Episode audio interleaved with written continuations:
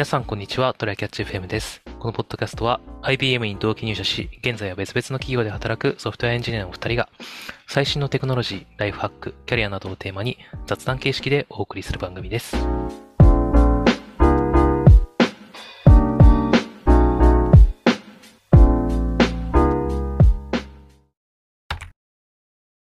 前々回くらいのポッドキャストで僕がニューヨーク行ってきて、まあちょっと細かい部分はちょっとまた別のエピソードで話そうかなって思ってますみたいな話をしたと思うんですけど、うん。えーっと、その中で、あの、ニューヨーク行って、まあ一つやろうと思ってたことで、あの、おいしいファームっていう日本の起業家が、日本人の人がアメリカで起業してやってる、えーっと、これ何の会社って言えばいいんだっけ？これ毎回言葉が出てこないんだけど、ん？えー何のっと、何の会社？って一言で説明したらいいんだろえ、え、あの、養殖って言うとおかしいな。まあ、え、あう。の、植物工場か。植物工場って言えばいいのか。うんうん。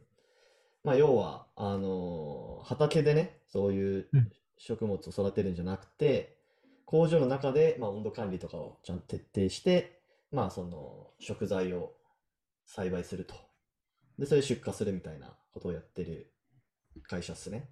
美味しいファームっていう。うん。ハウス栽培みたいな感じだよね、イメージとしては。そうそうそうそう。で、一応本社は、うんえーっと、ニュージャージーなのか。あ、そうまあ、なんだ。ニューヨーク、ニューヨークの隣なんですけど、うんうんニュージャージーって結構もう、あの、マンハッタンのすぐそばにあって、うんあの、境目のところは。はい。うん、まあ、だから、東京都と神奈川県みたいな感じかな。すぐ行けるみたいな。おー、なるほどね。うん。うん。みたいなところに拠点を構える美味しいファームという会社があってですね。まあそこが、はえーっと、いちごを生産してるんですよね。めちゃめで、まあそのニュースを見る限りだと、まあめちゃめちゃ美味しいいちごを提供してると。うんで、えーっと、それがアメリカの、えーっと、スーパーマーケットと、ホールフーズっていうお店があるんですけど、はいはい。まあそこで売ってるらしいんですよ。うんで、まあ日本ではホールフーズってないから、日本ではその美味しいファームのイチゴは売られてなくて、まあアメリカ、うん多分今アメリカでしか買えないのかな。うん。うーん。ホールフーズってででも、それ自体はうん世界規模、世界展開だっけ？ああ、かなどうかなななんか、あの、もう多分、あの、公開されてあるであろう前回、ロンドンに来たって話をしてるんだけど、うんあの、ついさっき、1時間ほど前に僕が通ったスーパーの名前が確かホールフーズだったホールフーズだっどたなるほどね。うん。じゃあ多分そうなんだな。広くやってるけど、その美味しいファームを出してるのはニューヨークだけなのかな？まだ。多分そうだね。まだその本社から近いところに展開してると思うんだけど、うん。そうそうそう。で、ホールフーズ、まあそ、あの、そこかしらにあるから、これ売ってるだろうっていうことでちょっといろいろ探して、まああったんですよ。はいうんおお、で、値段は11ドル。結構高め。1500円ぐらいか。1005、えー、1.5倍くらいすればいいから、まあ、1600、700円くらいかな。だから。うん。で、しかも8個入り。おお、結うん構い。ちごが。結ああ、まあでも、高級いちごって考えたら、あるっちゃあるかうん、値段として。うん。で、えーっと、まあ、それをまず買ったのと、うんであと、その、比較も一応したいから、あの、ホールフーズの普通のいちごも買ってみたんですよ。ようやる。うん。で、それはね、確かどれくらいだったかな ?7 ドルくらいだったかな多分。おお、それも割とするね、でも。まあまあ割とする。うん。で、でもね、結構、そのいちごのサイズがめちゃめちゃでかい。おお、うんあここは大ぶりなんだ。そう、日本の、うわ、このいちごでかいねっていういちごが、うんくらいのサイズのいちごが、いちごが入ってるみたいな感じかな。うん。はいはいはい、全部それ。全部、全部そのくらいのサイズみたいな。向こうのケーキに乗ってて違和感ないサイズやな、きっと。そうだね。うん。で、ホテル帰って食べてみたんだけど、うん。で、まあ結果としては、結論から言うと、うん。うーん、まあ、まずそもそもと、そもそもとして、うん。アメリカの、その、スタンダードのイチゴが全然美味しくないっていうのがあって、ああ、なんかそういうイメージはあるよね、実際。そうそうそうそう。で、その、美味しいファームのイチゴは、まあ、うまいんだけど、うん。その日本で食べてる、その、アマオとかうん。と比べると、まあそこまで大差ないというか、まあ、ちょっと、ちょっと物足りないかくらいだったね。なるほどね。やっぱうん市場がそうでもないから、日本、え、多分日本のイチゴっぽいんでしょ？美味しいファームって。そうそうそうそう、日本のいちごっぽい味がする。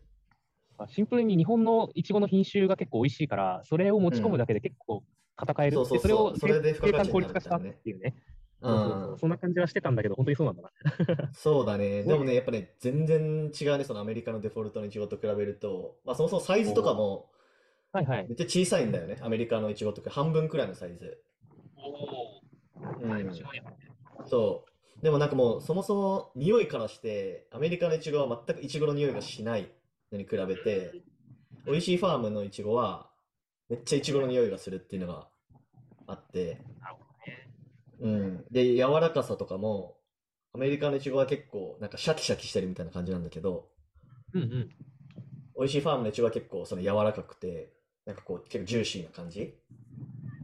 アメリカのやつってさ、あの、日本のイチゴのなんか、ちょっと外れのやつって白くてさ、硬くて、うんああそうそうそうそう部分があるじゃん。なんかあそこが大部分みたいなイメージある。ああかやっぱりあああまあ、それに近いかな。うん。うん。やっぱ比較大事だね。一緒に買うの大事だ。そうだね。うん。でもやっぱりそう、アメリカ人はそういうイチゴを今までずっと食べてきてるから、美味しいファームのイチゴを食べるとめっちゃ感動なんだなっていうのが分かったけど、うん。まあ日本市場で勝負するんだったらこれだとちょっと足りない。まあそ、そのつもりがあるのかは分かんないけど、まあ、ないんじゃない？なんかうんね、敵敵があんまりいないところで戦う感じじゃないのかな。まあそうだね。まあでも、この、まあ味だったらまあ他の国とかでも多分同じような感じはするんで、うん。まあまだまだ戦える市場はまああるんだろうなっていうのが、まあ感想でしたね。ね。いや、でも実際のレポ助かるな。うん。そして、あの、ここから得られるさ、一個の結論はさ、あの、ずっとアメリカ育ちの人、友達が日本に来たらさ、いちご食べさせてあげたら感動するんじゃね？いやもう感動だね、それは。アマオを食べさせてあげたら感動するんだか、だってめっちゃでかいにもかかわらずめっちゃ甘いとかって感じだから。ね。ね。ちょっと、うんね、いちごパフェの店とか連れてってあげるのワンチャンありだな。アメリカからそれはありかもしれない。ら。うん。そういうツアーとかもね、多分あ今だとあんまないかもしれない。日本のスイーツツアーみたいな。ないっしょ、うんうんうん。ねそこでブランディングとかしてなさそうだから、そういうのはビジネスチャンスとしてあるかもしれないですね。はい。はいい、いいレポでした。まありがとうございそんなます。感じでした。はい。はい。じゃあ本題行きましょはい。えっ、とね、あの、ちょっと前かもしれないんだけど、あう。の、ニトリが IT パスポートを社社員になんか推奨するというか、もうほぼ義務化するみたいな話がうんうんうんあって、なんだっけ、社員の8割にそらせようみたいなくらいの規模でやるっていう話が8割ってニ言ってますねちょっとそれの話をしようかなと。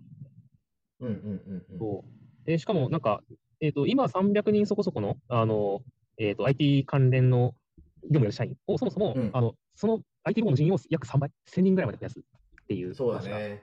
こここ10、あと10年ぐらいでその3倍に増やすっていう話があるらしくて、うんうんうん。そこを、まあ実際、あの、まあざっくり言うと、ここで話すのは、IT パスポートを取得必須化ってどう思うみたいな話をしたい。あの、別に、うんうんうん。あの、いい面と悪い面とあると思うし、あの、だね。結構いろいろとね、IT パスポートについて話すことも、話せることもあると思うから、ちょっと話をしていきたいんだけど、そもそも IT パスポートって、どのぐらい知名度があるか。うーん、まあでも、IT 系を目指している就活生はまあなんか知ってるみたいな感じじゃないかな。その、うん。なんか大学の就活、そうそう、就活系のポスターに昔は貼ってあったような気がするよな、みたいな。うんうん。なんかキャラクターとかをつけつつ、なんかそうだ広告をね。してるイメージがあって、うん。まあ、イメージとして、僕らの印象としては多分基本情報の前のやつぐらいの気分だよね。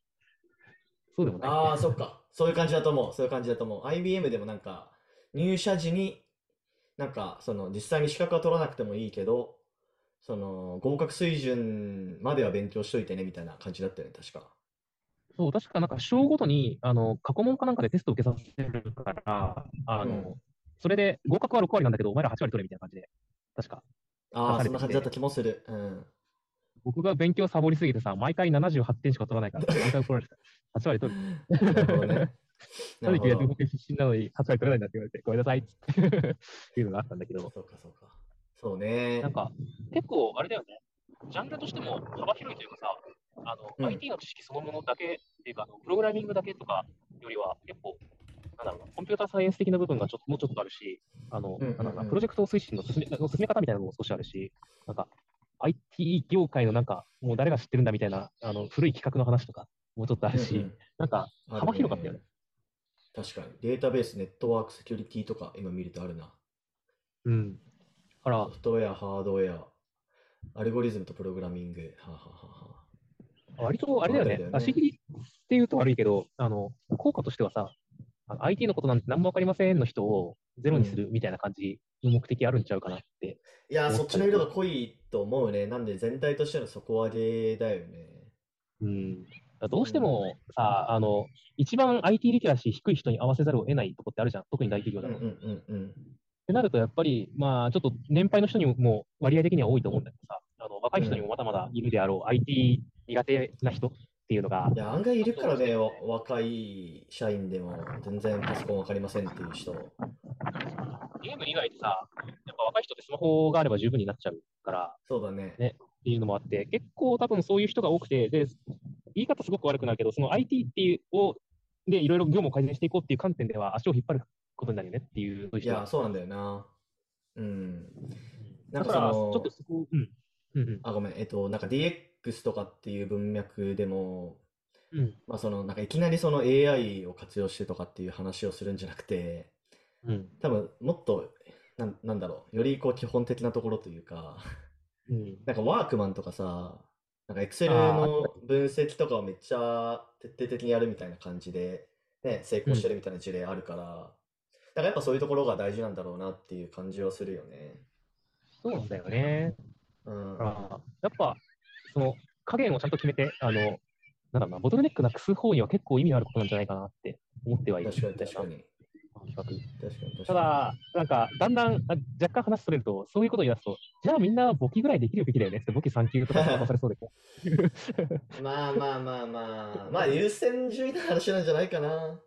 うん。なんか、トップが変わると、そういうことを言われそうな気がしてて、なんか、うん次、経理系の人が取ってきたらさ、あの、経理畑だった人が取ってきたら、じゃあ、まあ、簿記3級ぐらいはみんなできた方がいいんじゃないって次別の部署の人が来たらさ、これぐらいはできた方がいいんじゃないって、あの、何でもできる、何でも結構できる人が求められる会社になったりしないかなっていう、なるほどね。なるほどね。まあ確かに。勝手な失敗をしたりしてたけど、まあ、だから、はいはい。いい面としてはね、そういう、その、なんか、ある程度みんボト、ボトムアップな面があるかなって思って、うんうんうんあどうなんだろうね。IT パスポートがそこに最適なのかっていうと、どうなんだろうね。まあ入門としてはまあ別に間違ってはないかなっていう気はしますけどね。うん。まあ、うんなんか他にいいの思いつくかって言われたら、ちょうどいいの思いつかないってそうなんだよなっていう。気はするね。まあ基礎理論のそのなんか二進数とかなんかそこら辺がすぐ業務に役立つかっていうとちょっと微妙な部分あるけど、コンピューターシステムとか、うんこのあたりはまあ別にいいんじゃないかなっていうか、ねデータベースってどんな感じ？くらいは知っといてもらってもいい気はするしね。とかね、そもそもなんかブラウザイコールなんか IE エッジみたいな、なんか理解の人も多分中にいるから。多分ブラウザって何ですかね？